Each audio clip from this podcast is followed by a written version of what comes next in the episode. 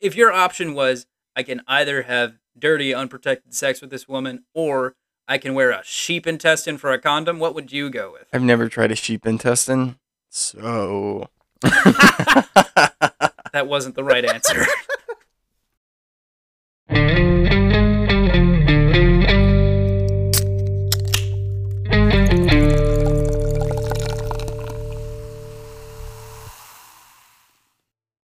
Welcome to Somewhat Sober and get ready to take a sip of something spooky.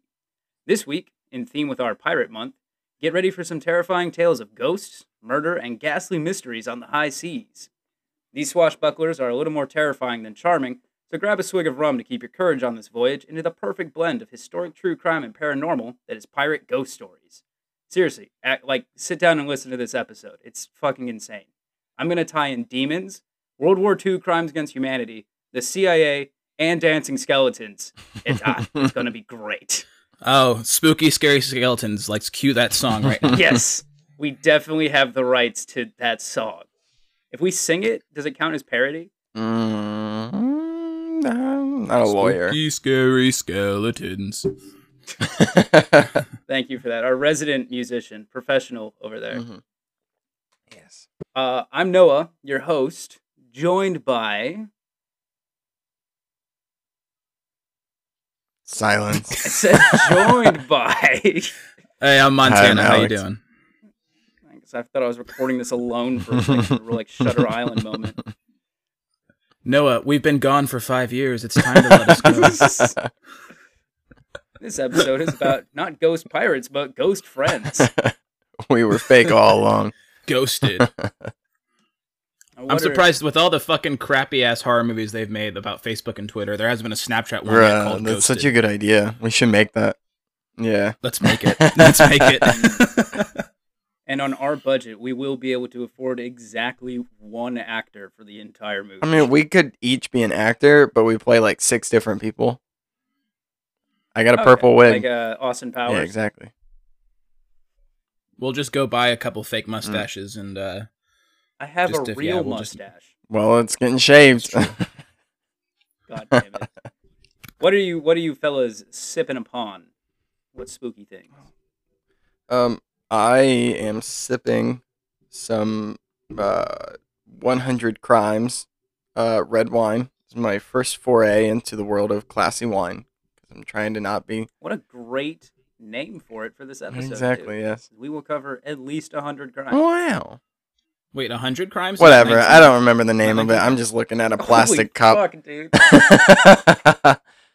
Wait, is it the It- is no, it the one from 19. It's 19 crimes. Yeah, yeah, yeah. It's 19 Yes, crimes. sir. I just don't remember the name of it. I don't drink wine. this is the first time I'm drinking wine. You added. You added eighty-one crimes to the I list. mean, I'm sure they committed more than just 19. It's just 19 were It documented. Nineteen What cr- crimes that got you Right, And then you get to Australia and then you commit 81 more. I feel like your idea of the British Christ. judicial system was like steal a loaf of bread straight to Australia. if you're a bore. Wait, what did uh, what crime was on your cork? Mm, Couldn't tell you. It's in the basement. We're gonna Oh my say it was piracy. Yes. Yes. which definitely got you executed, not sent to Australia. But we're gonna say it's piracy. Montana, what are you? doing? I'm drinking the uh, spookiest drink of all. Um, I'm drinking a little. Um, I'm drinking a double hydrogen with oxygen. Oh yeah, that dihydrogen Uh, monoxide. tr- Yeah, no, I'm drinking a. Oh wait, no, I fuck, I fucked that up. I'm drinking a hydrogen with a double side of oxygen. okay, the other the H2 other way around, I think H2O? might kill you. Wait, no, Wait, it's, it's- a double. H- It's two hydrogen, one oxygen. What? Looks like making. Yeah, yeah. I was right the Water first is time. actually HOH because the hydrogens aren't bonded. It's both of them are bonded to the oxygen. Um, no, I'm trying to be good this week. Uh, Nashville, I just got back from. Uh, I'm kind of recovering from that week, so I'm not trying to. Make some uh, homemade Gatorade, dude. I might have Dump to. Dump a shitload of Salt salt. water. Yeah, drink it. That's terrible. I am drinking uh, the distilled spirits of the damned from my crew. It's got quite a bite to it. What? What is it?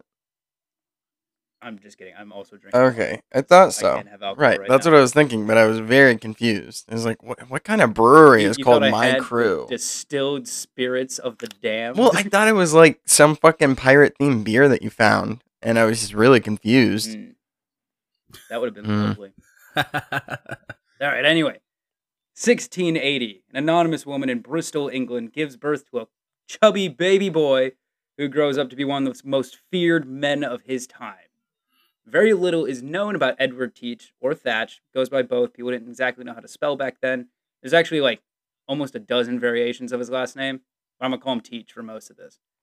Um, very little is known about his early life. It's believed he came to the Caribbean as a young man or even like a boy and found work as a privateer operating out of Jamaica during the War of Spanish Succession.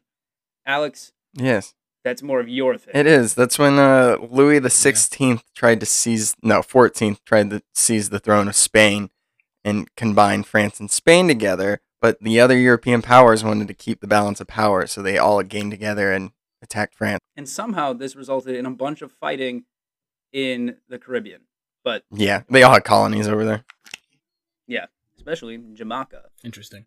Jamaica. At some point, We were just talking about that. Yeah, Jamaica? Yeah, weren't we? Yeah, we were talking about them In my the- episode. Oh yeah, yeah, Yeah. yeah, the Rastafarians. So immediately after the War of Spanish Succession, so the, the the British hired all these privateers, gave them letter of marquee or mark, I think it's just mark. I think it's And- Marquis. All right, gave them gave them letters that said you can go plunder the Spanish for us. Immediately after the war was over, they rescinded all of that. So they Mhm. had all of these guys who had like built up their abilities to make money through piracy legitimately, and then they took the legitimacy away. And clearly didn't think that would be a bad idea, but they basically created their own generation of pirates for like the next 20 years, which is kind of hilarious. Yeah. that was late 1600s, and the the young men who were a part of that were the big pirates of like the early 1700s. You know, just a side note to fit into that, my episode was like 1650, so this perfectly falls in line with the second era of like the golden age. Yeah, this is this is actually intentionally a direct sequel to the Battle of Kombucha. Yes. Oh, yes. All the kombucha. Battle of Kombucha Tea. if you haven't listened to that one, do go back and listen to it. It's, it's totally on theme. These are really fun episodes to do. So anyway, yes. after the war, Teach came to the island of New Providence, which, while currently the most populous island in the Bahamas, was at the time nothing but a wretched hive of scum and villainy. In reality, the island was only inhabited by like a tent and shanty town of pirates, prostitutes, and basically groupies who lived there in a very transient lifestyle where crews would come. And then there was just some wolf man in the corner too, and uh, a bunch of guys in Halloween costumes. Yeah, yeah, the the, the cantina that they had. Oh fuck! I was so lost. I was thinking Pirates of the Caribbean, and I was like, "What the fuck is he talking about?" Uh, wretched hive of scum and villainy. Yeah, It was very much what it was. It was like I gotcha. Pretty much an empty island people wise, except for these crews would come by and drop off there because it was a place to rest in between raids and they weren't attacked there. The first recorded instance of Teach, and he was recorded in this one as Thatch, acting as a pirate, has him partnered with British privateer turned pirate. Same fucking story. Got his card rescinded, so he became a pirate. Benjamin Hornigold, which I'm sure you guys both know his name from uh, Assassin's Creed and all sorts of. I was gonna say that's like Assassin's Yeah. Creed, yeah. Uh, this was in 1716. Then, according to an anti piracy report by a British Navy captain, Thatch's crew consisted of a sloop, six guns, and about 70 men, which is how it's written. Guns is spelled like James Gunn's last name, which I thought was funny. Two in. Uh, yeah, I mean, it was Interesting. people just played fast and loose with spelling stuff back then. If you read anything written in the 1700s, the damn Declaration of Independence has stuff written in it where it's like, how, where did you get that spelling? But anyway, this coupled with Hornigold's own sloop made them a pretty terrifying dual threat to merchant ships that they plundered because they were operating together, so they could they could double team pretty much anyone they come up with. However, the crews they had at this time were apparently like the pirates were alcoholic to to a man, but these hmm. guys were especially alcoholic and hard to control because at one point they attacked a ship called the Betty, robbed it of every drop of wine it had before sinking it and the rest of its cargo. That's all they took from it. I'm pretty sure they killed the entire crew. You lads want to hit up the liquor store? Ah, well, there's a ship over there. That's all we need. Right, well, like they didn't take any provisions or supplies from these guys. They just took booze and then spent like the two days after that getting blisteringly drunk at sea, just floating around with like and probably raging fucking hangovers after Mhm. that. Anyway, uh, another character that you might know from stuff, I know I've run into him in books and stuff before, is Captain Stede Bonnet or Bonnet, depending on who you ask. yes, I know him. Right. Teach and Hornigold ran into him during this debaucherous cruise, and uh, Bonnet was a bit of a, a, I would call him a rich fop. Like literally, he was he was a high class plantation owner who bought a pirate ship and paid for a crew so that he could become a pirate. Some people say he had like financial trouble or he had troubles with his marriage, and this was basically a midlife crisis but he was not good at it. Like he was, he was literally like the like I'm gonna buy my way into having an adventure uh, type of person. Whereas like Teach grew up as a boy, as a privateer, now was a uh, captain of a sloop, partnered up with you know one of the most famous pirates of his time. This Teach wasn't even Blackbeard at this point; he was just Teach. But they run into him, and Bonnet's crew is like, "Damn, this guy has way more balls than Bonnet does." And Bonnet himself was totally fine with it. Teach just took his ship. and his crew. His ship was called the Revenge. And I think Bonnet became Ah. like the first mate or something in set. Literally cucked him out of a ship and crew. So now they have three ships, which is not shabby at all in terms of these fast, shallow draft sloops. After that, they captured another ship, so they had four. And then Teach and Hornigold ended up splitting ways because Hornigold was still kind of caught in his old ways of he didn't want to attack the British. He still had, you know, a soft spot for the old Union Jack, I suppose. And uh, Teach wanted to attack the British because he said, fuck them. Like, first of all, Teach was barely British since he came to the Caribbean as a child, and he had no loyalty really to one crown or another. So the crew sided with Teach in this disagreement, and in a show of how democratic pirate crews were, actually voted Hornigold out of his captaincy. And uh, Hornigold decided to bow out and retire from his career. So he took two of the ships with him, and Teach took another two ships. So they split the fleet evenly, and Teach started his solo career with the Revenge and one of the other sloops. So he had his uh, Bonnet's old ship with him. So everybody, everybody knows like the image of Blackbeard. You know, the giant black beard, the ribbons, the smoking fuses tucked under his hat, the, like giant frame Right. and everything. Well, he was Just a monster of a man. Holy shit. literally. Don't forget about the tentacles and like the, the little green scaly skin. You're thinking of Davy Jones. No, no, no, no that's Blackbeard. Bla- Blackbeard actually shows up in those movies at a later time. I know. Which we'll talk about in the movies part of this theme. Oh, month, yes. Uh, when we talk about Love those. Pirates of the Caribbean. Blackbeard was so fucking frightening that uh, Captain Charles Johnson, who wrote the 1724 book, The General History of the Robberies and Murders of the Most Notorious Pirates, Oh which is spelled P Y R A T E S. So Really hit- pirate yeah, is exactly what he said. Old English. Oh yeah, and also I love that their their titles back then are like if there's any blank space on the cover, you didn't write it long enough. They're all just OCD. I just gotta fill the space. it's just ridiculous. It's like a whole chapter. anyway, uh, I have a quote from him that described Teach in full battle regalia as quote, "Such a figure that imagination cannot form an idea of a fury from hell to look more frightful." So basically, Teach looked like a fucking demon, which is awesome, and it worked. Honestly, Teach is like one of the best examples of early psyops that I've ever seen. He built his reputation. We don't we don't actually have a record of him personally murdering anyone. His crews killed people, and he killed people with his ships.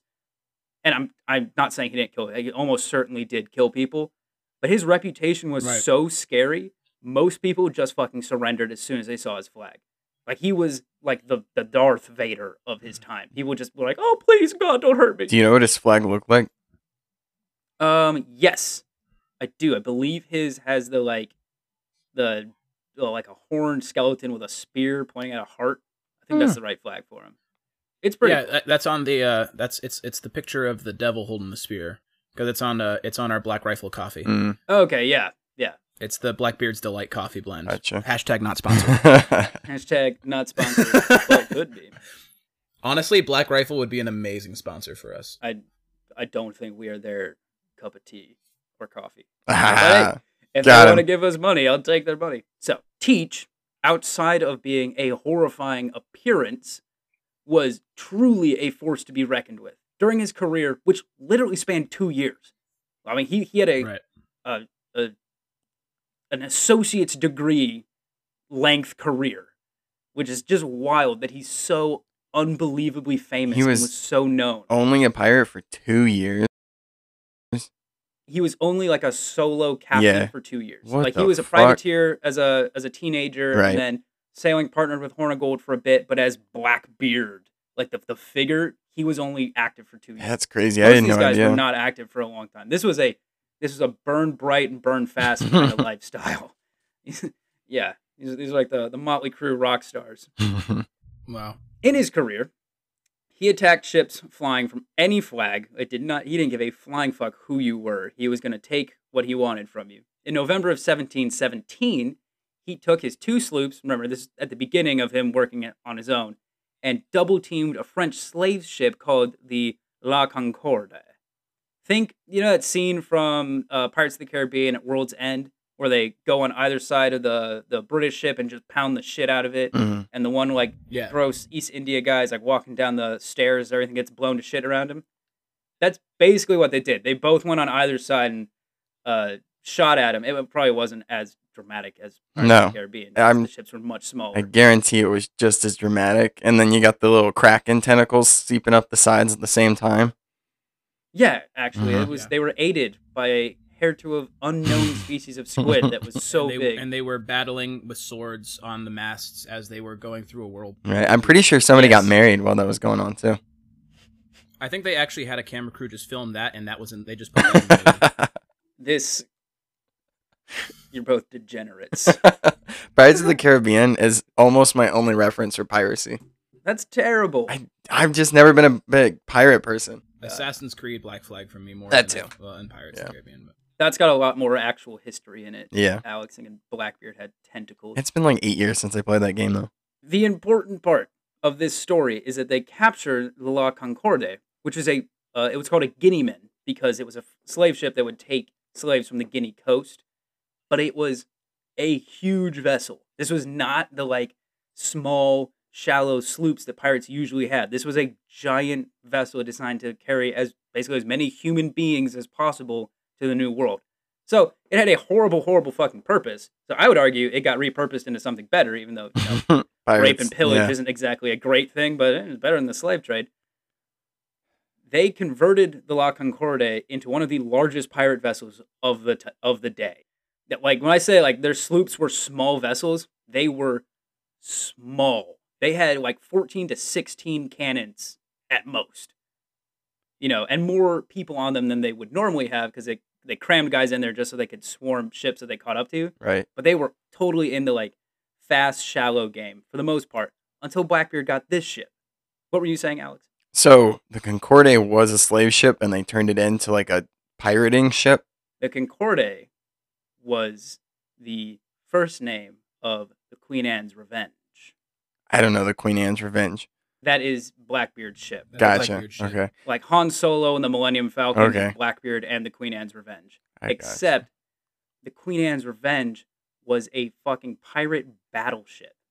It had Interesting. 40 fucking cannons on it. It was more than Wow. double almost all the other pirate ships of the time, and it was like, it was like a, it was a deep water vessel. It was Yeah. actually like he was like, even like heavily armed large merchant ships could just be battered into submission with this thing. Right. It was yeah, Because like you got to think about the slaver ships running from like west coast of Africa to the Caribbean. They had to be designed to withstand like big ass storms in the middle of the Atlantic. So you think about how Mhm. thick that hull probably is. I bet Cannonball is like actually just bounced off of it. Yeah. Uh, it probably depends on the size of the cannonball. But yeah, Still. no, he he took that thing and immediately became like a fucking just dick swinging force to be reckoned with. And he actually he so I mean you mentioned the Atlantic, but he actually was more of a scourge up and down the coast of the American colonies. yes, I know this part. Yes. And uh, at the height of his power, he had captured. So I know he's had two sloops and captures the Queen Anne's Revenge. Then he uh, captures more vessels, loses vessels, captures whatever. Our top estimate for where he peaked was five ships, an armada, and he was commanding somewhere between 400 and 500 men. That's crazy. Wow. He literally he stopped calling himself Captain Teach and promoted himself to Commodore. Which, like, to be fair, he was commanding an armada. He Yeah. didn't call himself Commodore at that point. He's That's like, crazy. he would go by Commodore Teach. I am the Commodore. Yeah, like, who, who's gonna fucking tell him no? For Christ's sakes. So, did he ever was he ever like referred to as Blackbeard during his career or was that just like a name given later? And he was given he was called Blackbeard during his career, and I honestly I don't know if he referred to himself as Blackbeard, but yeah, he was known he was known as Blackbeard. Gotcha. Yeah, but to himself, he maybe he called himself Commodore Blackbeard or just Commodore Beard. I don't, I don't know what he, how he referred to himself aside from his rank. But Henceforth you shall be known as Commodore Beard. Commodore Beard. I always thought his voice sounded so weird when he says that. I mean, I think that's the point. It's like the the dark side of the force coming through him. Cool. Glad we were able to tie back to Star Wars again. Of course, I think that's just a tradition. Yes. This is just a we we we uh, pulled a quickie on everyone. This is actually just a Star Wars podcast. So anyway, I would say the the biggest dick energy move that Blackbeard ever exhibited, which is the official term that historians use for it, is when he took this armada of 400 to 500 men and blockaded an entire city, nice. which was Charlestown, South Carolina, Hell yeah. which was actually called Charles Space Town back then. really, Charles is Yes, all the Charles. it wasn't even Charles's town. It was just Charles, one word, town, the next word. That's the name. That's Well, what I mean, early like, documents call If it. it's a name that ends in an S, the apostrophe goes after, so it probably is still showing like ownership of the town Oh, to okay, yeah. Charles. Charles is old town. Charles. Charles Chuck was they called it uh, Chucky's neighborhood, even though that's actually longer. so Blackbeard held this entire city hostage for almost a week, and he, as he was sitting in their harbor, he raided no less than nine ships that happened to pass by that part of the coast. nice. like I tell you, he was like a dominant force. He was terrifying. He even one of these uh, ships had a uh, bunch of rich South Carolinian passengers. They're they're like like not nobles per se, but I guess like colonial nobles, like high high class people who were going somewhere. He captures them all, holds them hostage, and then sends a message to the governor that says, "I'm gonna give you their fucking heads in a bag if you don't give me what I want." Jesus. and all the ships that he'd been uh, raiding him. So he had like nine extra merchant vessels, and he said, "If you don't give me what I want, not only will I send you all these people's heads, I will burn all of these ships to the water line in your bay." So he would just wreak havoc and destruction all over the water. And what he wanted was very interesting because he wasn't asking for food, drink, women, not even money, weapons, jewels, nothing like that Wow. he wanted medicine. And the theory is that syphilis or gonorrhea was so rampant in his crews, it was affecting their ability to sail. So he needed medicine for them.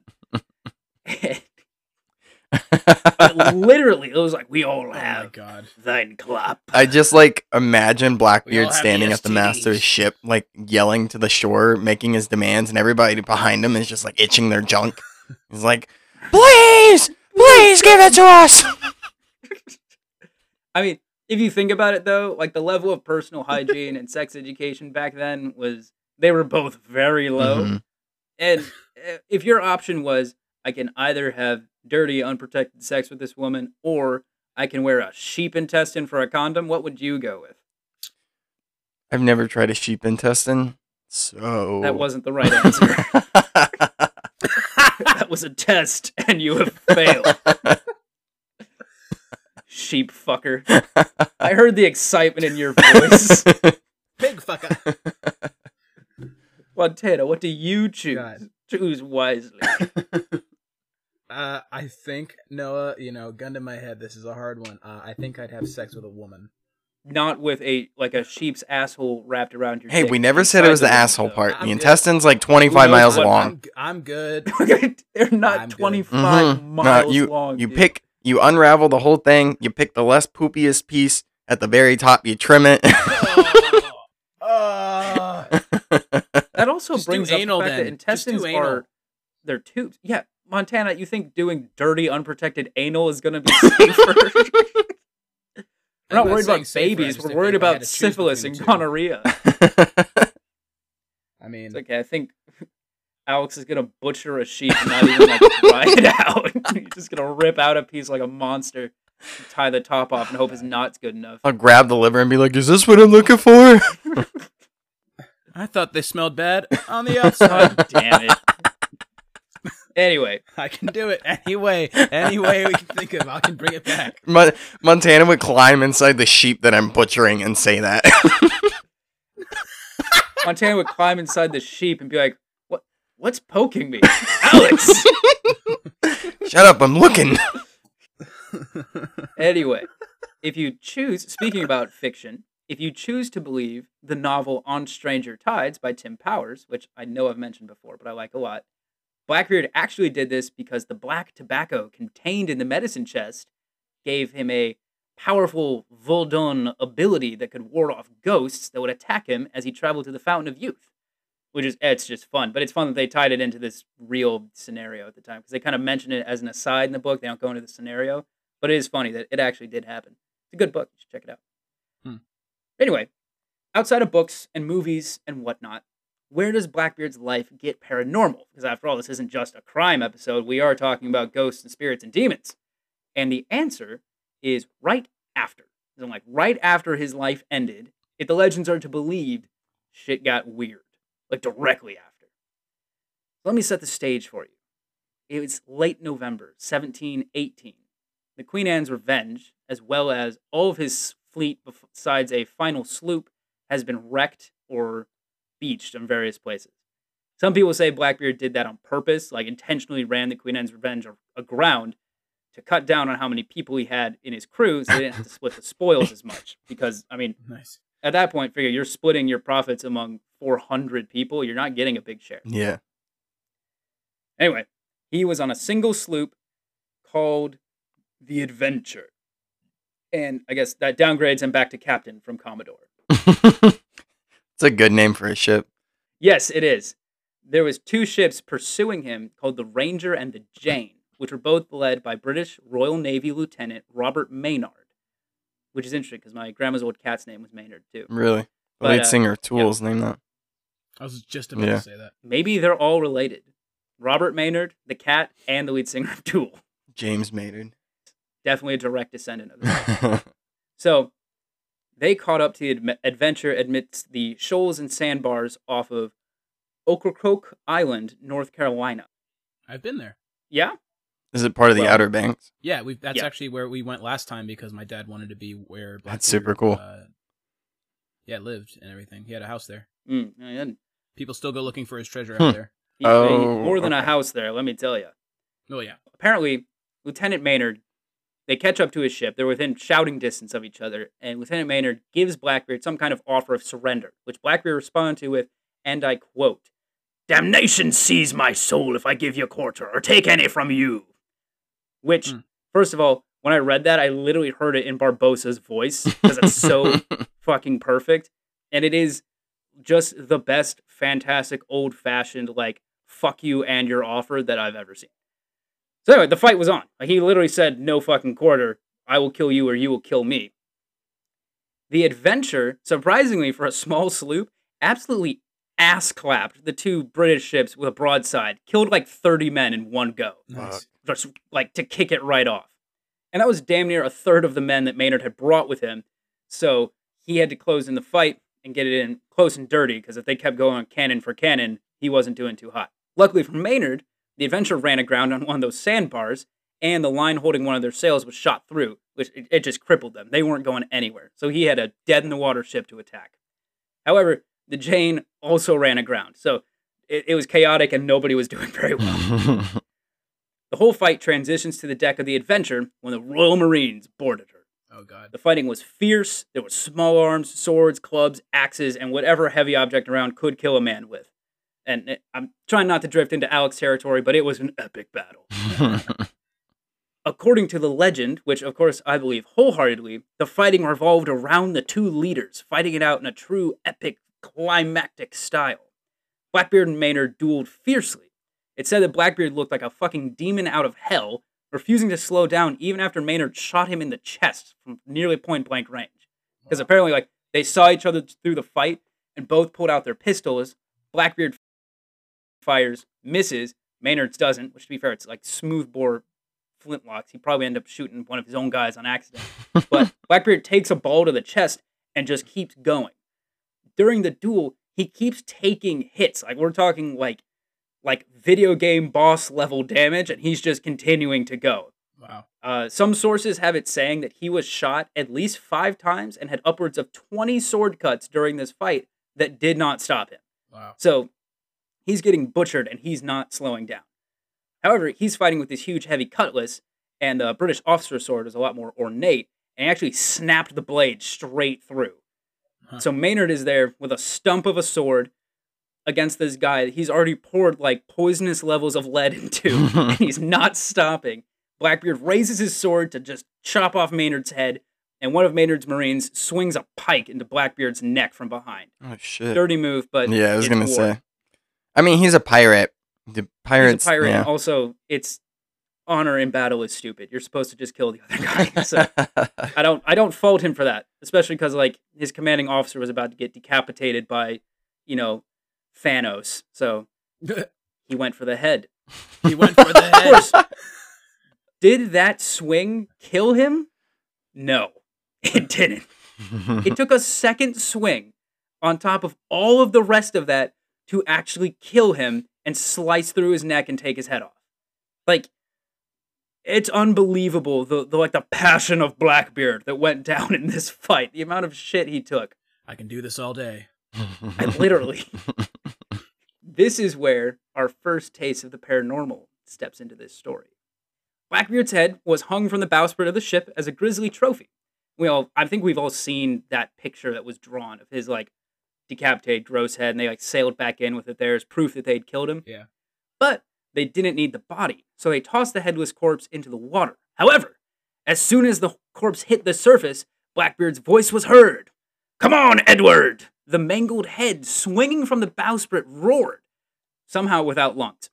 The headless body swam around the ship three times, maybe trying to find a way to climb back on board before it sank beneath the surface. Hmm. Now, that understandably shook everyone there, but the story was out.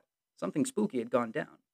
Now, this area near Ocracoke was known even then as Teach's Hole because of how often he liked to hang out there. I don't want any jokes about Teach's Hole. I think he said hold.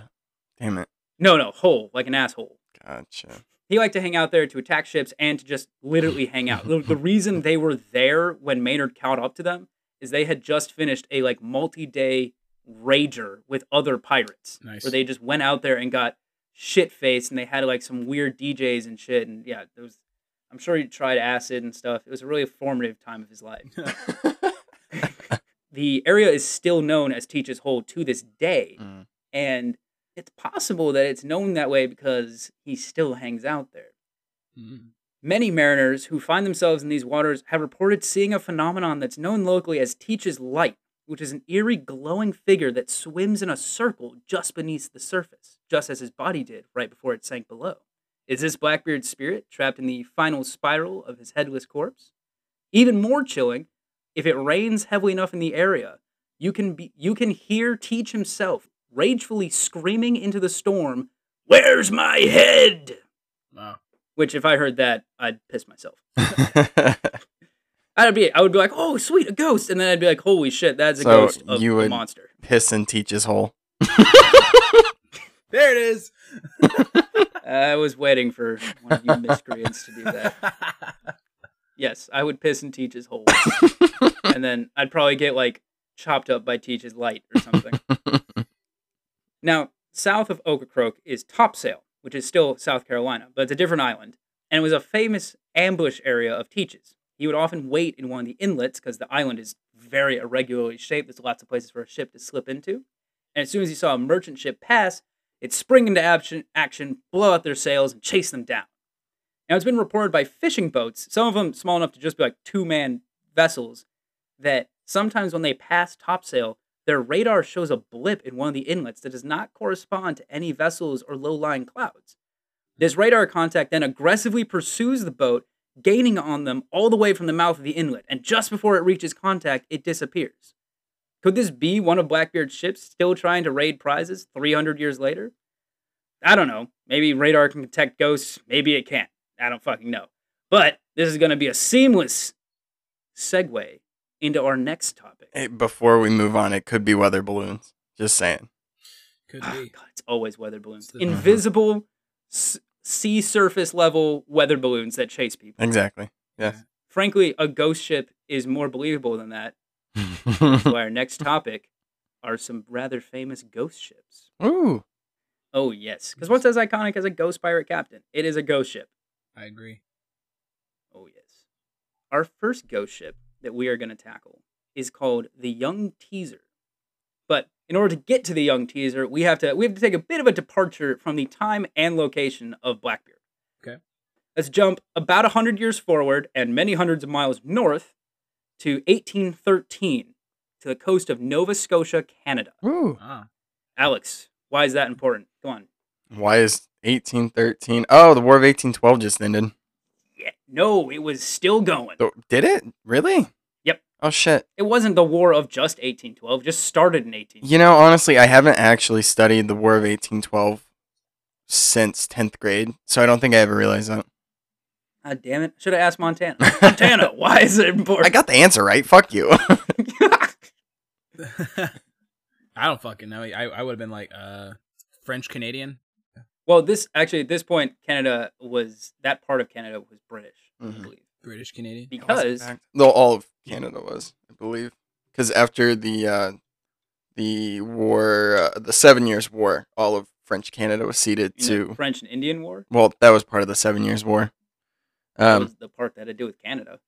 I mean, yeah, but like Seven Years War was really the first World War because like it encompassed fighting in Germany, the Americas, the Caribbean, and India. Um, but like yeah, after that war, all of Canada was ceded to the British from the French. Hey, you hear that? We got a regular Dan Carlin over here. Thank you for that backstory. You're welcome. Yes, this is British Canada now in 1813.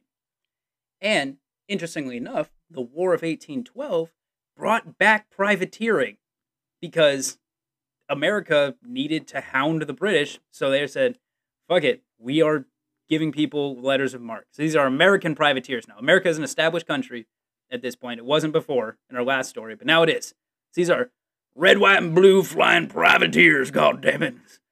God, I'd love to have that job. Redneck privateers.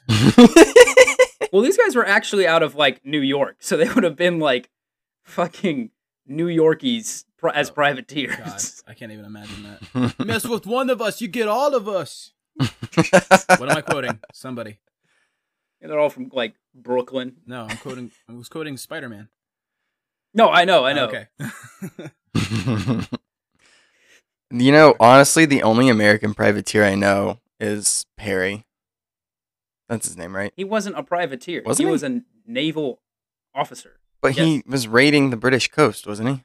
In the Revolution? Perry was in the War of 1812. Okay. You are thinking of What's his name? um, John Paul Jones. John. Yeah, I'm thinking of John Paul Jones. Okay, I guess I know too. I don't think officially had a letter of marque. I think he was just basically a pirate on our side. Well, whatever. I'll take it. But, uh, John Paul Jones is like the father of the American Navy. That's what he's considered to be. Gotcha. One of the and he's the was a pirate. keyboardist for Led Zeppelin. I thought John Paul Jones was a. Oh yeah, I was thinking, Motherfucker, he's from Led Zeppelin. my Led God, I was thinking of. Uh, I was thinking of just. I was thinking of the Beatles. I'm wrong. The Wow. Father of the American Ig- Navy, John me. Lennon. Ignore me. I I should know better. I knew it was Led Zeppelin or Beatles, and I picked wrong. You should know better, Mr. Musician. I know.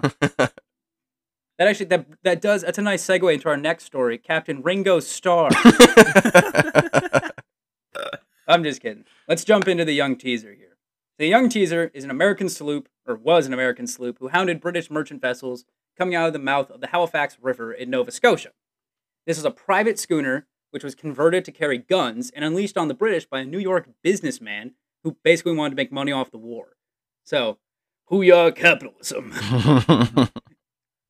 it was captained by William D. Dobson, and Frederick Johnson was his first lieutenant. Led by these two men, the teaser proved to be a thorn in the side of the British. Dobson's balls must have dragged on the deck while he walked around. I'm just, he had to do like a splinters, like a sumo shit. power walk because his balls were just like spreading his legs. the shit that they pulled off in their career was nuts. The the the thinnest of lines that they were escaping by. It was like the, the width of a pube hair that they were getting by with. It was ridiculous because there's not even and there's a lot of spaces in that area to hide a ship, but they were going up against like British ships of the line and just like whoop and like slipping past them all the time. Hmm. It was it was ridiculous. One time they were cornered in a bay by a British warship, but they pulled out of view just long enough to run down their flag and throw up a British flag, and then they slipped out with the merchant traffic right past the ship that was trying to blockade the harbor. to keep them out. Damn. I mean, that's like literally like some Millennium Falcon. That's li- that's all I was thinking. They're just hiding on the back of the, the bridge. Yeah, it's like they did that with a fucking sailboat. That's crazy. for Christ's sake. Yeah, it's it's nuts. But their adventurous career of Canadian privateering was cut short in the June of 1813. The privateer schooner had been pursued by the HMS La Hogue, which is weird because they have a La Hogue name, but it was a British ship. How's it spelled? L A space H O G U E. Maybe it's hoagie. Maybe it's a sandwich. Mm. it sounds like Dutch. It's weird. Yeah, I think it's named after a battle that happened like 100 years before this. And the And I don't know who the Anglo-Dutch battle War. with. That would make sense. Was sense. there an Anglo-Dutch? We talked about it last week or last episode. Yeah. Oh, oh, yeah. That's that's what that that that. Yes, mind the stroke I just had. You've had a lot of those today, buddy. It's all it's it's. You really have. Mm, It's the lack Stop stroking. I know. I'm, I must be going into withdrawal. and teach his whole. yes. Stop stroking and teach us all. Uh, Okay. all right. Anyway, Anyway, the HMS La La Pierogi, and uh, it was a third-rate 74-gun ship of the line. So this is the biggest ship we've talked about so far, by far.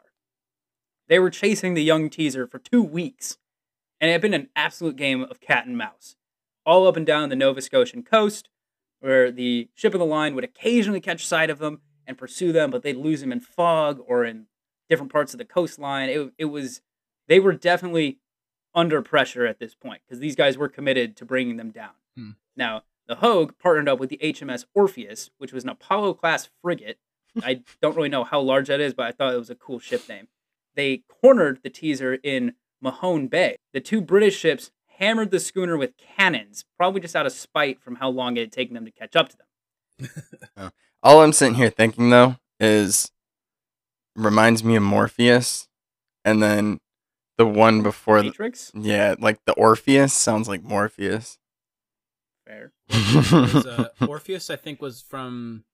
He was he went to he went to uh, Hades, didn't he? To the underworld, in uh some mythology, I think. That's way more your. wi- Yeah, I have no idea. Um, and then have you I mean, guys? to be fair, I thought this was the guy who fucked his mom until I realized that was That's Oedipus. Oedipus, yeah. have you guys had pierogies before? No, I've not. Fucking love pierogies. They're usually like they're like these little noodle wraps that have potato and cheese inside them. They're French. They're so fucking good. Sounds Those good. are not French. They are French. I'm googling this right Google now. it right I've never now. had a pierogi, but I know it's not I French. think is actually like Russian or something. I thought it was like yeah. It's ninety percent sure it's French. Ninety percent sure you're wrong. Um, what does Wikipedia have to say? They're from. It just says region of origin as Central Europe, Eastern Europe, and Southeastern Europe. what the fuck? Ah, that narrows her down. yeah. yeah. Origin legends. Uh, one legend relates that Hy- Hyacinth of Poland visited Koszalek, and in his visit, a storm destroyed all the crops. He told everyone to pray. Crops rose back up, and as a sign of gratitude, people invented the pierogi from the crops for Saint Hyacinth. Oh, so he's this guy's a saint, Hmm. and he fed people he from? only pierogies during an entire famine. Poland. Mm, Poland's pretty close to France. I don't. We're not going. We this. We're not rabbit holing. we I love land. rabbit holing into pierogi land. Congratulations, we're a cuisine podcast. now. I could do one of those. Yeah, Poland is pretty close to France. Just ask Hitler. Jesus Christ. Just go right, then you go left. Look, they were just trying to go get some pierogies, bro. It was not there. They were out at the Yeah. store, and that was why Hitler. they they they went and got some Yeah, you ever- pierogies, and then they're like, you know, what would go great with these French fries. Good Oh, lord. God. We're so. you ever off go? You ever go to the grocery store and accidentally commit massive genocide, create a world war? Man, oh. we are, oh, we are far. Anyway, we're anyway. far down the teach hole right now. Let's keep going back. yes. We're, we're I'm pulling I'm pulling out a teacher's hole to get back to this. all right. anyway, so the teaser is trapped in Mahone Bay. They've been pounded with cannons by these two British ships, and they're pretty much sitting like smoking in the water. They're not good. Once the British were convinced that the ship was totally debilitated, they put a five boat boarding party in the water. And remember, this is 1812, so they're rowing forward. These aren't like ribs or anything, or they can just buzz on over. So there's a little bit of distance to get there. But that meant that the men on the teaser got to slowly watch as the British approached them pretty much helplessly. Wow. Now, do you guys remember that I mentioned Lieutenant Frederick Johnson, who was Captain Dobson's right hand man? Yeah. Yes. Turns out Johnson had already been a POW of the British earlier in the war and had been released basically on a parole thing where he said, like, stop attacking us, please, and we'll let you go. Hmm. The thing is, if he was recaptured, They kill him. everyone else would be taken as prisoners of war because they were sanctioned privateers. So they're basically like enemy combatants, Yeah. not pirates, which, all right, whatever, it's the same function. But Johnson would be hung Right. because he had broken his parole. So while everyone else was looking at the possibility of admittedly unpleasant like prison camps in the early 1800s, Johnson was looking at the end of the rope. And he wasn't stupid. He knew that they weren't going to be able to repel this boarding party. The crew had been reduced to only 38 men because they kept leaving guys on prize ships that they captured to take them home. So the, they kept parsing out a handful of guys each as skeleton crews to take these ships back to America. So the, the, they were a skeleton crew themselves at this point. So it, it was inevitable. There was no fight that was going to end with Johnson surviving this. Right. And that fact kind of broke his fucking brain, and he went mad with fear. Captain Dobson is talking to the crew, trying to come up with a plan to fight off the approaching British, when Johnson, just you know, wide-eyed and frenzies, grabs some hot embers and rushes below decks to the powder magazine. What the fuck? Yep. Before the British could even reach her, the teaser exploded in massive fireball. Holy shit. Yeah. Johnson's suicidal last act reduced the ship to splintered and burning timbers and killed 30 of his own men. Very, very much including himself. He was pretty much vaporized. Did anybody survive though? yes. Okay. There was eight survivors. And they were picked up by the coastal residents because the British refused to go near the burning wreckage. Mm. But the residents turned them back over to the British, so they spent the rest of the war in a POW camp. So Hmm.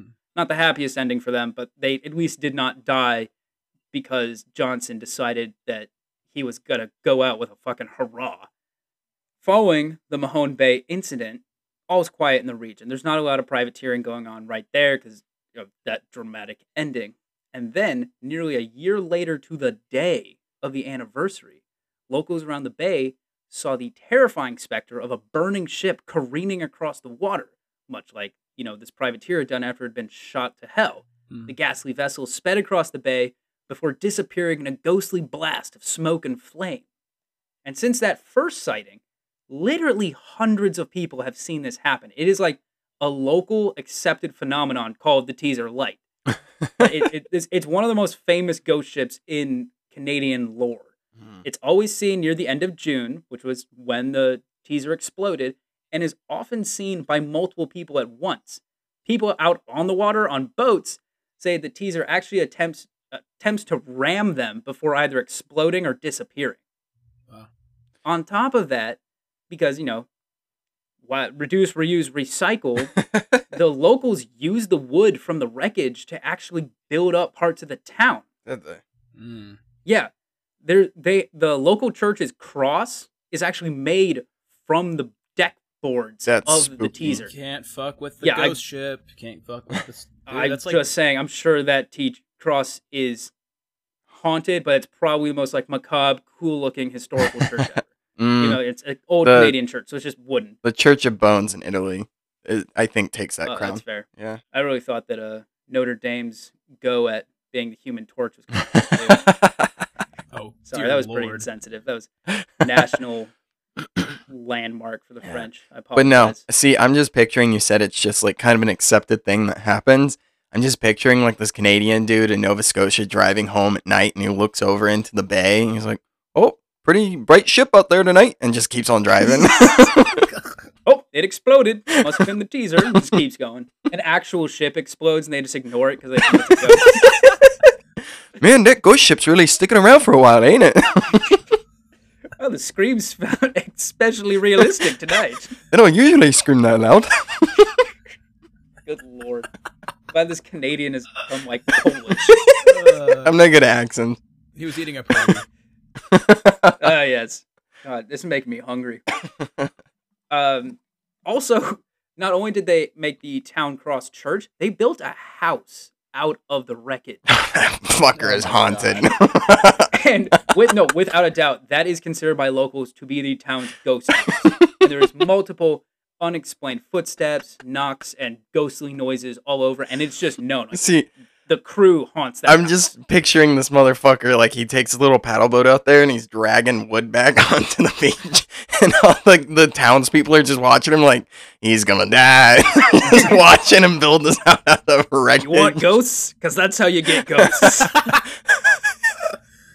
They're just like everybody's taking bets on how long until they hear him scream in the middle of the night, and then he's just gone. The house explodes. There's a gas leak.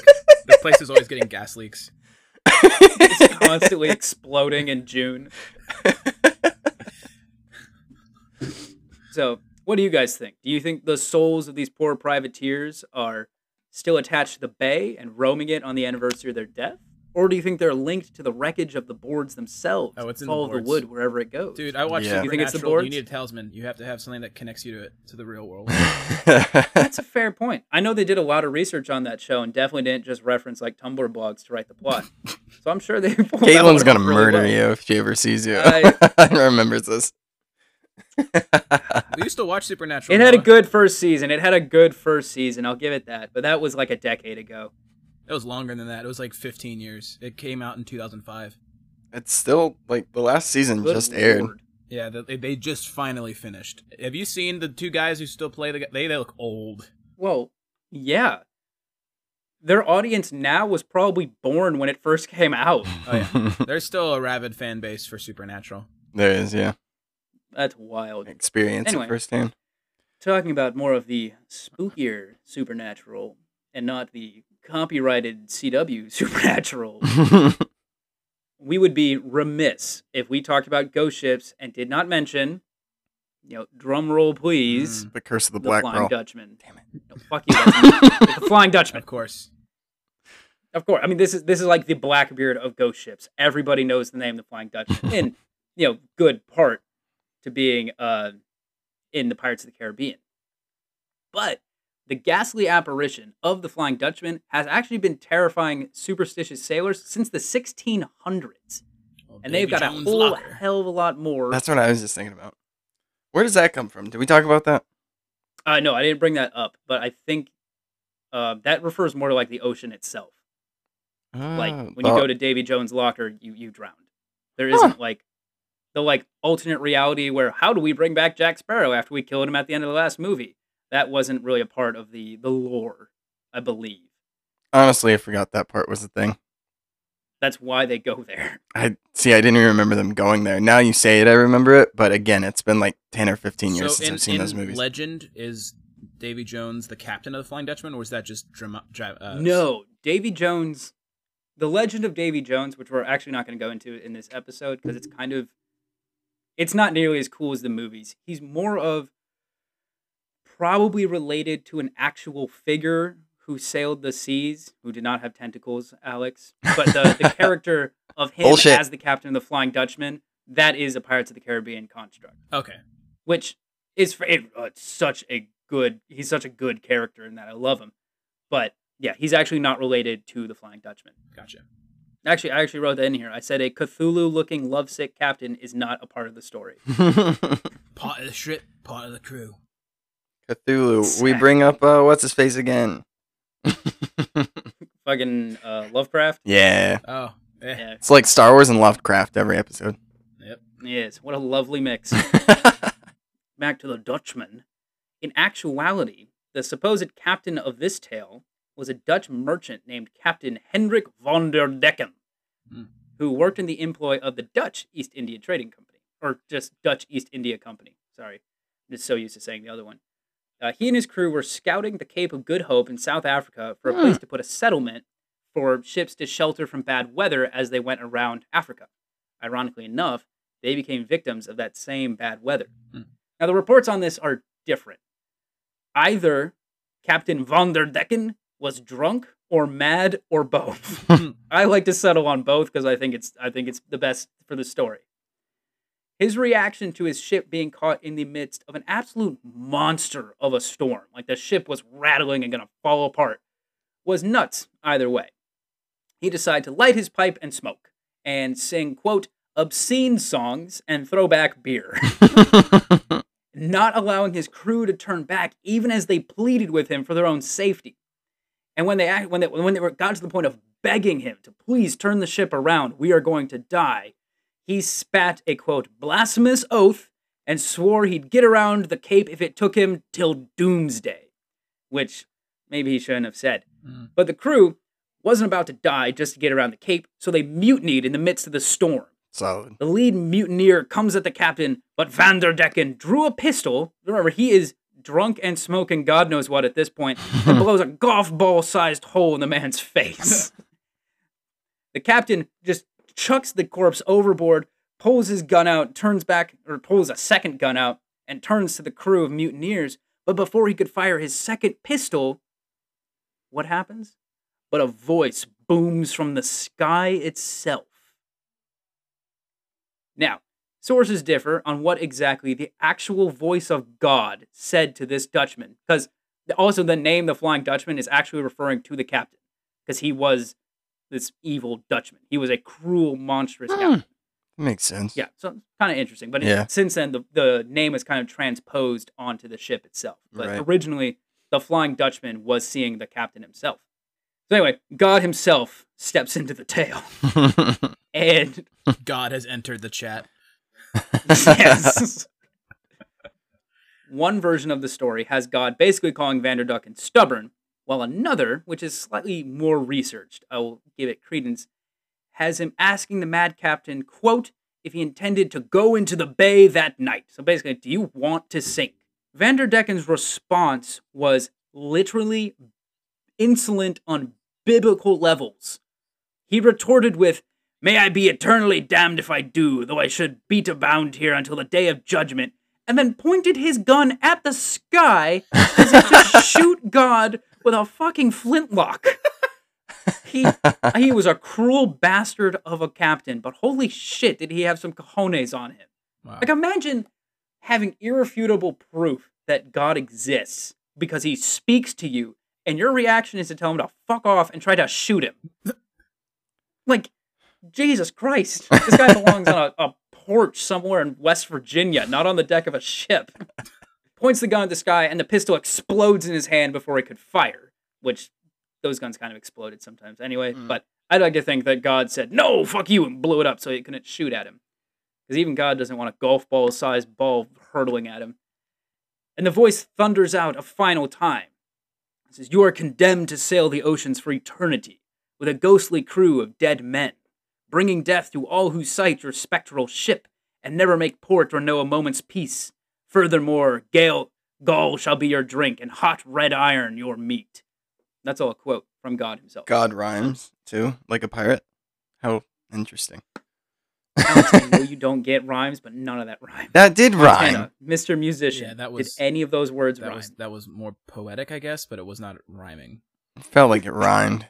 Um, I was gonna say this actually sounds like the this is like the pirate version of the Ghost Riders in the Sky, the country ballad. You know what I'm talking about? Oh yeah, where they're condemned to ride forever, and uh, it's Yeah. this is kind of this is kind of there's a lot of good tales of people being condemned to stay in their vehicles forever. Mm. One day, God's gonna like boom out over Atlanta and just be like, "You are condemned to stay in rush hour traffic for eternity." but nothing's gonna change because that's what their traffic is already. Well, Yeah. look at the the poster for uh, The Walking Dead, I mean, it it does kind of look that way, where It's true. just- all the cars are in there forever now. Um, yeah, Yeah. So God Himself says you're condemned. And Vanderdecken could not let the creator of the universe have the last word. So he spat back with, Amen to that. Amen, brother. Pretty much. wow. Hell yeah. You're condemned to sail the oceans forever. Hell yeah, brother. Me and I get it's like it's like some redneck. Me and I get be in my ATV forever. Yeah, my, Hell yeah. Amen to that. hell yeah. Yeah, except his. Think about his poor crew, though, right. Mm. because they were literally trying to fight back against him, and he got them all condemned. they had to know what they were getting into. yeah, there was not a whole lot of like uh magnanimity back Yeah. then for the sailors.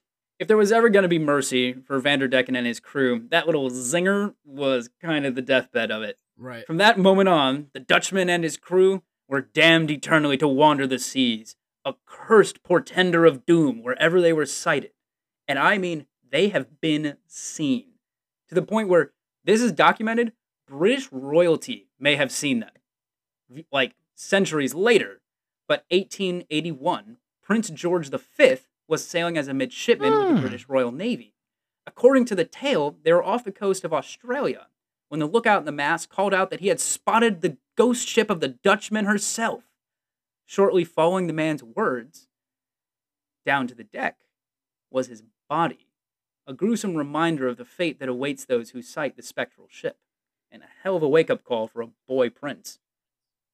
In fact, you want to know who some of the most recent people who have documented cases of seeing the Flying Dutchman are? We've already mentioned them once. Hello, it's the Nazis. German Admiral Karl Dönitz, who briefly succeeded Adolf Hitler as like evil chancellor, emperor, ruler of Germany, or whatever the hell Hitler's actual title was. I, I think after Hitler died, which means he was doing it for like 15 seconds. Well, I guess I'm in charge now. Oh, I guess I'm in charge. Wait, why are the walls speaking Russian? Crashing in the moon. Thank you. Someone. Exactly. That was more ex- obscure, Uh, but That's okay. You're in good company. thank you. Quality distinguished gentlemen. So, Admiral Donuts. Actually, I just realized his last name really sounds like I was gonna say, are It's you sure it's spelled like not that at all. donuts? Ich bin ein Berliner. Which is funny Now, because that is a reference. Yeah. That's a top if- shelf. That was a top. that shelf was joke. yeah, that was really good. Literally. I am a donut. He said that German U boats would occasionally send back reports of seeing the Flying Dutchman. Like they were reporting it to their military command. And without exception, those reports were followed by disaster, death, or destruction of the submarine itself. And something that I noticed is very similar is that God's curse on the Dutchman and his crew was almost the exact same curse of the Aztec gold and the curse of the Black Pearl. What do you Hmm. guys think? Don't remember it well enough to say, but I'm gonna agree with you. Damn it. All right. Put a pin in that after you've watched it. We're doing our episode on Pirates of the Caribbean. I want to bring that point up again because I think it might be like the inspiration of the movie. Yeah, I got you. I've got I've got a third and final ghost ship for us to hit. And this one is a little different from our first two. And what does it have that the Teazer and the Dutchman don't?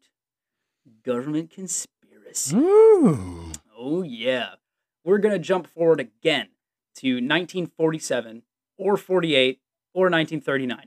The stories really differ on I think. I know this one. Oh yeah? Yeah.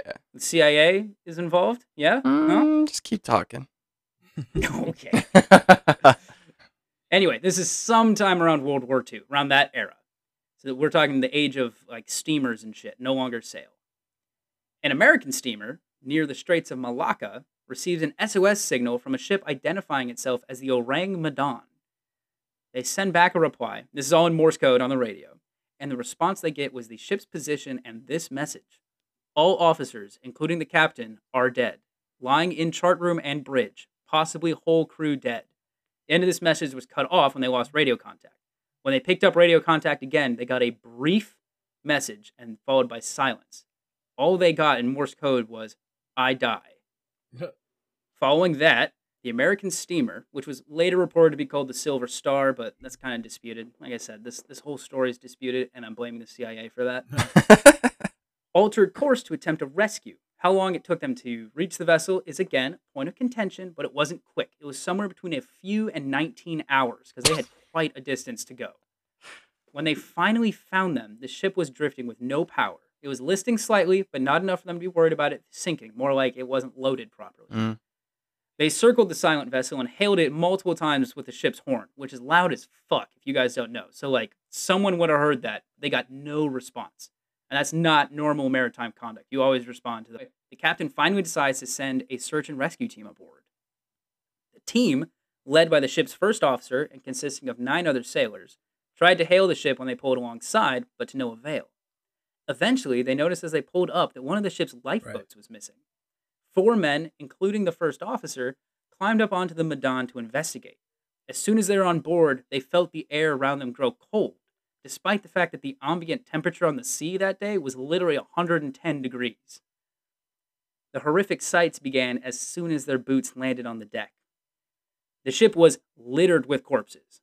Not one crew member showed any visible signs of injury, but they were eerily similar. The entire crew had expressions of terrified agony on their faces, with their mouths gaping open and their eyes wide with fear. Some of them appeared to be pointing or defending against some sort of adversary, and according to a Coast Guard report, quote, their frozen faces were upturned to the sun, which means whoever they were pointing at was above them. Even the ship's dog was found, dead and frozen in a defensive snarl. The captain was found on the bridge, while his officers were scattered on the deck of the chart room. The radio operator, the one who had gotten in contact with them, was found at his station. All of them bore the same expression horror and pain. Each appeared to be decaying at an unnaturally fast rate. All in all, they found 22 dead men on a ship that should have been crewed by about 40. Now, search party was understandably on edge sifting through this grisly floating morgue, but before they could get to investigating what its cargo was, they smelled something strange. And then they had to cut their investigation short because they saw one of the scariest things a sailor can see hundreds of miles from land or other aid smoke. Realizing there was probably a fire below decks, the first officer ordered them all off the ship. The team scrambled back to their boat and pulled away to the Medan. They were back on the deck of their own steamer when the explosion started. From somewhere within the, sh- the Medan, blasts started rumbling out across the water. The American ship stayed at a safe distance but watched as the Medan had several explosions go off in her hold, rolled over onto its side, and sank into the sea. Wow. Now, in some versions of this tale, a lifeboat of six corpses and one dying survivor later washed up in the Marshall Islands almost a month later. The man on board claimed to be the second officer of the Orang Medan and claimed they were illegally smuggling dangerous chemicals which began to leak and began to kill the crew. Mm. However, the validity of that is seriously questioned. Like the validity of there even being survivors is questioned because if there was poisonous gas floating out of the hold, why would it have killed guys on the open deck? Like it's not a contained space, but I mean, a bunch of the dead were found out on the deck. you can find there's like uh, gas pockets under lakes in Africa, and sometimes they'll emerge like just into the open air. That's different. That I'm talking about something leaking out of their hold itself, not Mhm. like a giant bubble. Because I'm actually gonna go into the bubble thing. Ooh. That. You're welcome. Yeah.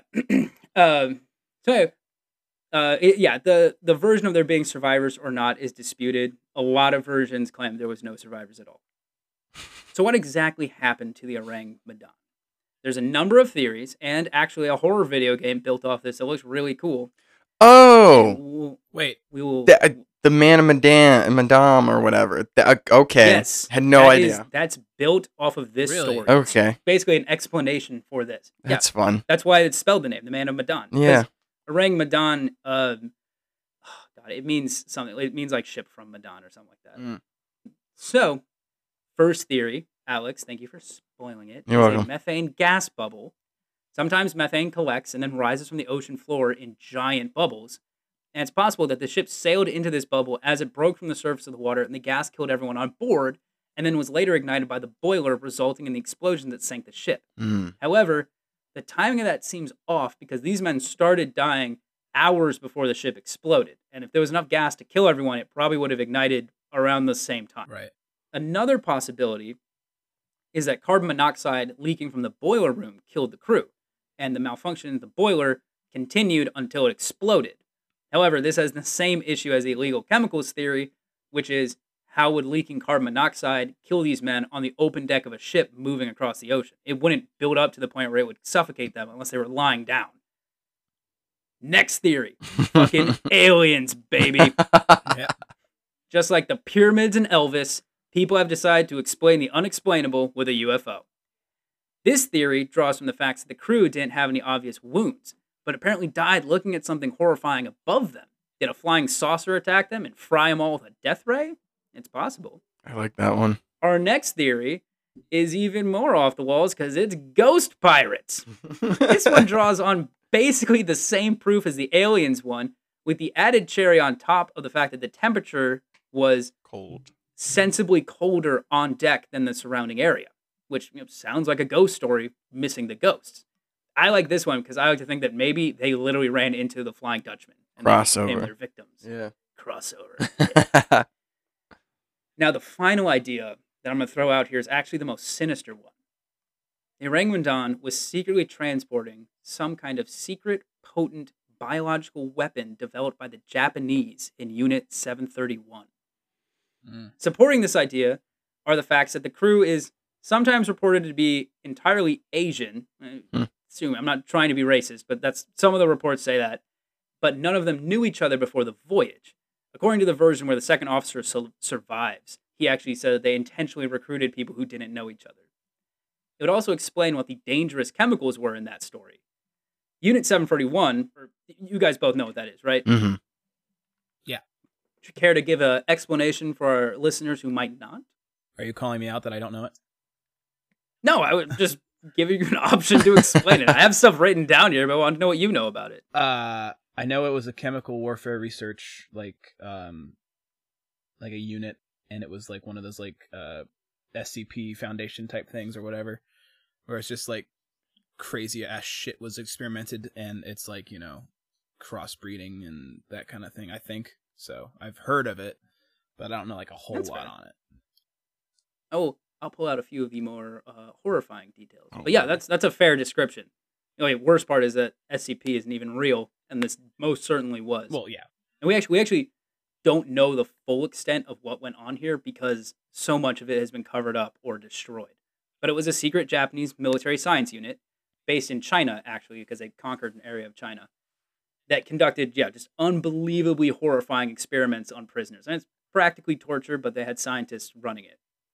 Hmm. They're included, but we're not limited to vivisections, which is dissecting a human being while they're still alive, using them as guinea pigs for biological weapons, because the whole purpose of this was to develop a biological weapon that would make them superior to any other country on Earth, and freezing them to study the effects of frostbite, intentionally affecting them with STIs to study the progression of the diseases, and many, many more. If this did take place, what you said like 1948, then it would make sense they were trying to do this after we fucking annihilated uh Hiroshima and Nagasaki with two bombs, right? No, this this was going on during World War II. Oh, okay.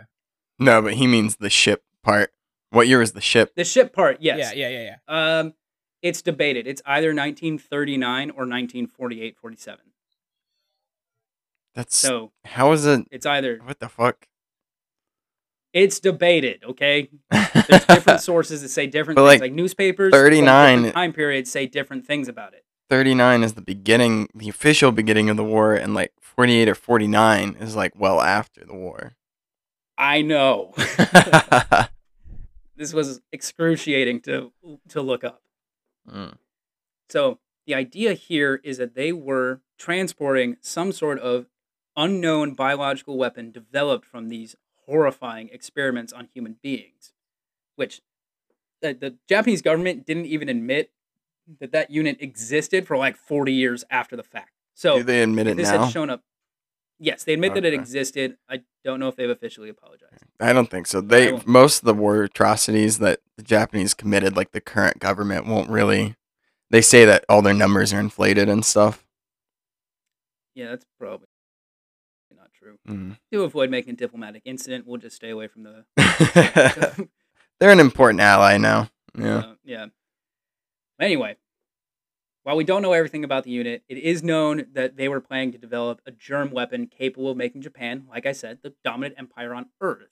And could that have been what the Orang Medan was smuggling? Maybe the captain built a self destruct device in in case it leaked.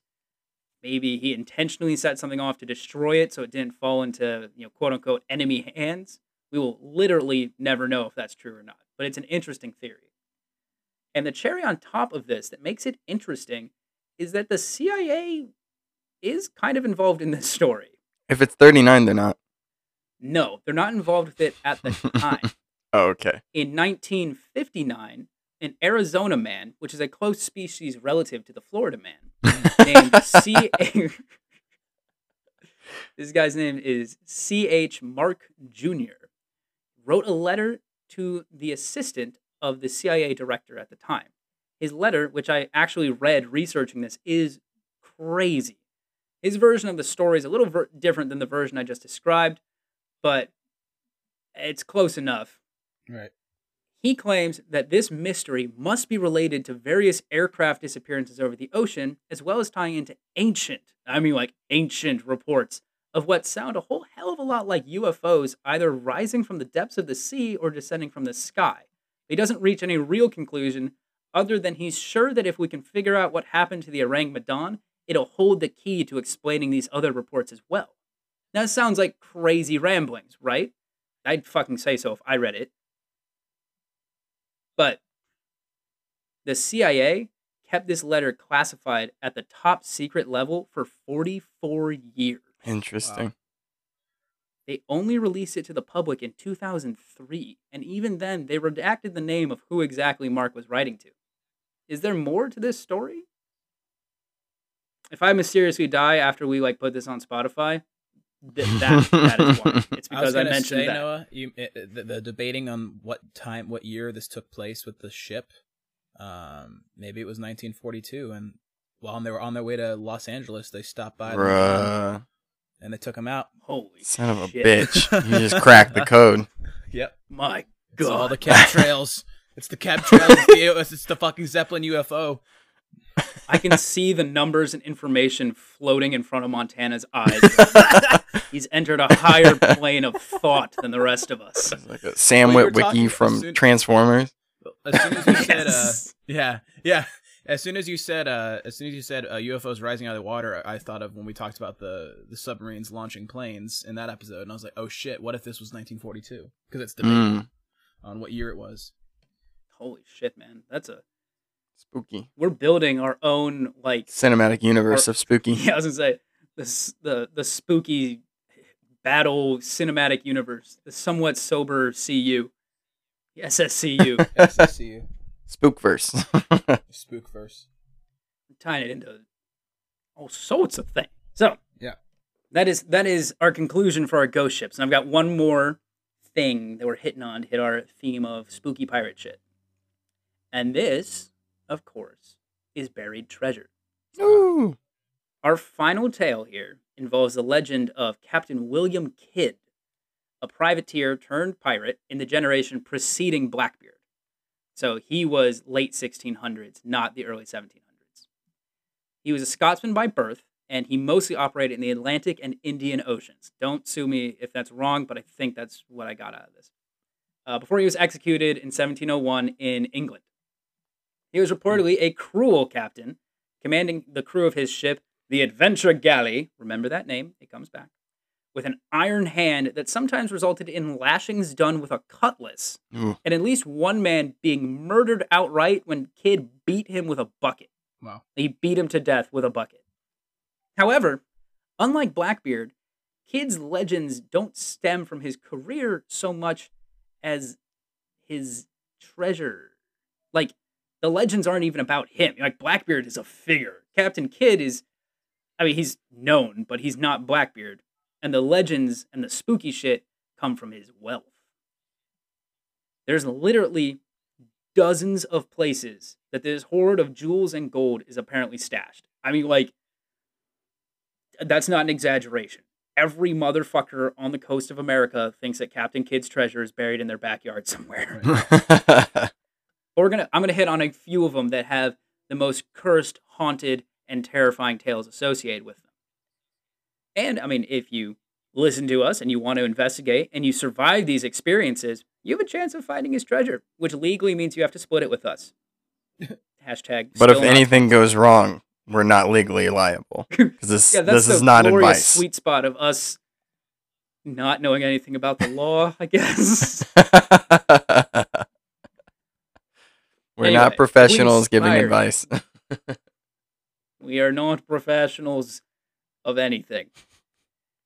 Anyway, first spot Charles Island, Connecticut. This island is barely more than a collection of rocks and a narrow, sometimes disappearing sandbar. It's like, it's kind of an exaggeration to even call it an island.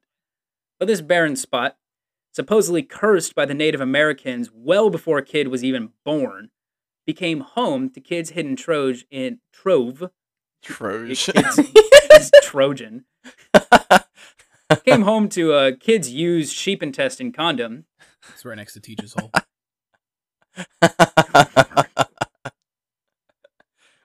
1699. That's when he was supposed to put his Mhm. treasure. That's what I'm trying to say. Which was two years before he was hung. It Oh, said he was that hung all right. Could I was thinking the middle of 1699 is 69. I, children, are we done? Sorry, Noah. Good heavens. I'm just so just so the listeners know, Alex isn't reading the script right now. No. I'm the only one looking at it. So he visually imagined 1699 in his head, saw 69, and that made him laugh. I didn't even say 69. but it's in the middle. Yeah, all right. Anyway, in 1850, nearly a century and a half after he had died, two treasure hunters, according to legend, actually found Kidd's stash on this little island. But as soon as they pried open the first chest, they were blasted back by a fierce blue flame. A towering, flaming skeleton stormed out of the flame and attacked them both, driving them away from their prize. These men escaped with their lives, but not their minds. The fear and disbelief drove them both insane, and they spent the rest of their days languishing in an asylum, which is not where you want to be in the 1850s. Yeah. Wherever. Yeah, but like, you know, a mental hospital now is a whole hell of a lot better than like, hmm, now I got an ice pick here. It's looking like your eyeball is getting sort of itchy. Oh, fuck. Yeah, I guess that's a fair point. yeah. Now that we don't lobotomize people left and right. It sounds like the end of Indiana Jones with the I haven't seen that one. uh, spoiler alert, Alex, I'm taking my headphones out. the Covenant when they open up the Ark. Oh yeah, yeah, yeah. It is similar. What a wonderful movie. Got your headphones back in, Alex? I'm back. Yeah. Okay. Good. I can't believe you. Good I job. to spoiler alert you. That's crazy. Spoiler alert: a movie that came out well before any of us were born. if you guys want to, after the pirate season's over, we can do Indiana Jones next. Yes. God, yes. All right. Our next location is Appledore, Maine. This isle also claims to be the spot of the true resting point of Kidd's wealth, of course. But beware ye who investigate, because you may be attacked by Old Bab, the red faced phantom. The legend of Appledore is that Kidd actually intentionally rooted Bab's soul to his treasure to guard it forever by slitting his throat exactly on the spot where he had buried it, which is that's fucking dark. Some like Yeah. black Yeah. magic-y shit. Now, some of the legends get a little darker than just ghosts. the separate tales of Liberty Island, New York, like Yeah. the the Liberty Island, hmm Piscataqua River between Maine and New Hampshire. Oh, I wrote down New Hampshire. I'm sorry. Son of a bitch. I have nothing against New Hampshire. It's it's, it's You've been doing so much reading of Old English, you just started writing it in yourself. New Hampshire. yeah. yeah, I did. New Hampshire. I'm sorry, New Hampshire. I've got nothing against you. Oh, and Lions Rock, Connecticut, all have ties to like the demonic. At Liberty Island, which like like I said, this is we're talking Statue of Liberty, Liberty Island. If you find Kidd's treasure, you'll be greeted by a winged, horned, blue flame breathing demon, as what happened to Sergeant Gibbs, who was stationed there in 1830. Piscataqua, oh, I'm fuck, I'm sorry. Whatever that river is, Piss River, will only be a safe spot to dig if you're looking for his treasure if you continuously read from the Bible as you work. Otherwise, you'll be attacked by a monstrous horse like creature. Lion's Rock, too, has a scripture reading requirement to dig. If you try without Bible verses on your lips, you'll be attacked by a demon tasked by Kidd himself to guide his to guard his final act of avarice. Huh. Oak Island in Nova Scotia, Canada, we're going back to the Canadians. Hmm. This one actually is like a bit more real. If any of them are going to be real, it's probably Oak Island. There is a very real man made shaft on Oak Island that many believe to be the resting place of Kidd's treasure. However, the way the shaft was constructed was levels of wooden boards separated by three feet of sand at a time. So they're like layers going down. So if you dug it and then you were filling it back up, they put down boards, put in sand, put down boards, put in sand, put down boards. Got what I'm saying? Mm. Yes. It's like a casserole of wood and sand. I like it. Yeah, you should try eating that. there was a stone recovered. So, so they find these boards and they start digging down, like archaeologists did. And they found a stone with markings on it describing a huge treasure to be found at the bottom of the shaft, if you can get to it. However, something triggered some kind of booby trap during the dig, and the pit filled with murky water. No excavator has managed to dig past the bottom of the pit. And while there haven't been reported demons or ghosts, there's been a very real sign of a possible curse. No less than seven people have died trying to uncover what lays in the depths of the water. Hmm. Some think that this shaft is what Kidd was referring to when, before his execution, he claimed his treasure was hidden, quote, where none but Satan and myself can find it. Huh. Which is a maddeningly non-descriptive description of where it's supposed to be. Unless he hid it in Teach's hole. That's the portal to hell. yep. Edward Teach's asshole. no. I'm going to close out this episode, gotten kind of dark, Mm-hmm. with something a little more lighthearted. This is the tale of Dem Bones. According to S.E. Schlosser, an American folklorist, Dem Bones is a word of mouth ghost story originating in New Jersey. According to the tale, Kidd actually buried his treasure in a now non existent pine grove in Sandy Hook, which is outside of this story a, a possible resting place of the treasure. People have debated that one. Hmm. However, the tale goes that ships, blah, blah, Kidd's ship, the Adventure Galley, will Hmm. sometimes silently sail back to the bay at you know certain foggy nights, of course. Now, the Adventure Galley is a phantom ship made of shadows, crewed by ghastly skeletons of Kidd and his men. And when he pulls up, they allow several boats to depart. The skeletal men, dressed in the tattered remains of pirate clothes, bring chests of gold, jewels, and spirits. And I mean booze, not like ghosts. Sure. Where they spend the night reminiscing, playing around with their enormous wealth, and drinking unholy amounts of rum and whiskey. After their night long party, which frankly sounds kind of adorable, like very like Disney Halloween vibes, Hmm. they bury the treasure and return to their shadow ship to disappear into the mist before the sun can rise. If you're lucky enough to have a hiding spot where you can watch this show from, you can rest assured that you've seen Dem Bones, as they're called. I've actually seen that show. It's in my my dad's basement with all these fucking skeletons. You are going to need some serious like explanation for the people listening to this who don't know your father. Oh no, I'm just gonna leave it there. yeah, no. We, so for those who don't obviously know, which would be nobody, uh, my dad is a big pirate fan, a big Halloween fan, and he decks out, no pun intended, uh, the uh, the front lawn and Shut the, the uh, hell up. and uh, the front lawn and the uh, the atrium of our house every Halloween with his own like homemade like pirate like themed like it's it's pretty impressive what he can build. Um, but he has basically like a dozen like Halloween skeletons that he dresses in the pirate garb, and during the year when when it's not out for Halloween, they live in the basement all like in like not not in storage like a regular person. They are still out and, and staged around the basement. So they're all down here with me right now as I'm recording. to be fair, have we ever seen your father and the ghostly skeleton of Captain Kidd in the same It's room? true. I have not. Mm, I think Noah's uh, dog man grandma and your pirate dad are part of the spooky verse. oh my god. Yeah. Spookiverse. Uh, so, what do you guys think? What was what is the scariest tale here for you guys? Hmm.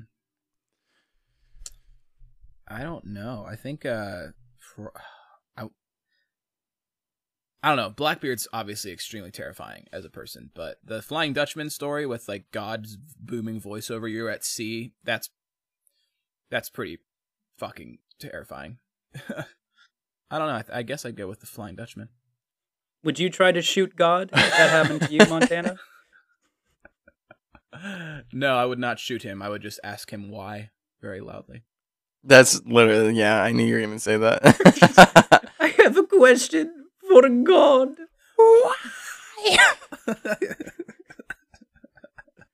Now, what about you, Alex? Mm, What spooky pirate tale tickled your fancy? yeah, the the Medan Medan one because that one felt Orang Medan? yeah that one felt the most realistic, um, and like plausible. You're saying decapitated bodies swimming around by themselves doesn't seem plausible? Contrary to my compadres, um, I am not very superstitious. So, Yeah, we know. Well, I gotta have a straight man on Uh-huh, the show. yeah. So I think a ship full of dead men in 1948 or whatever feels like the most realistic thing that could happen, and that would be spooky as fuck to just walk into that, regardless of if it was Mm, paranormal or not. Right. I mean, it was definitely the aliens. We established this. Battle of LA. It's all the same event, man. You're right. Fucking that Arizona man, Mr. Mark, he had it on the dot. That's why they covered it up, man. This is a better They knew it was real. These are more accurate and well thought out tie-ins than the fucking Cloverfield franchise. no, you know I'm telling you, man, we can build our own universe. we could. The this. recipient of his letter was blacked out because he's writing to George Washington. Holy shit. He's still alive. his frozen head. Well, anyway, that's pirate ghost stories and tales of horror on the high seas, everyone. Mm. I've been your host, Noah, with Alex and Montana. I'm not going to give you guys a chance to fight over that Stealing my one. rights from me. Yeah, My whatever. mutiny. where I'll shoot you and then I guess get condemned by God. God. Uh, this is us signing off, everyone. Thanks for listening. Thanks. Thank you.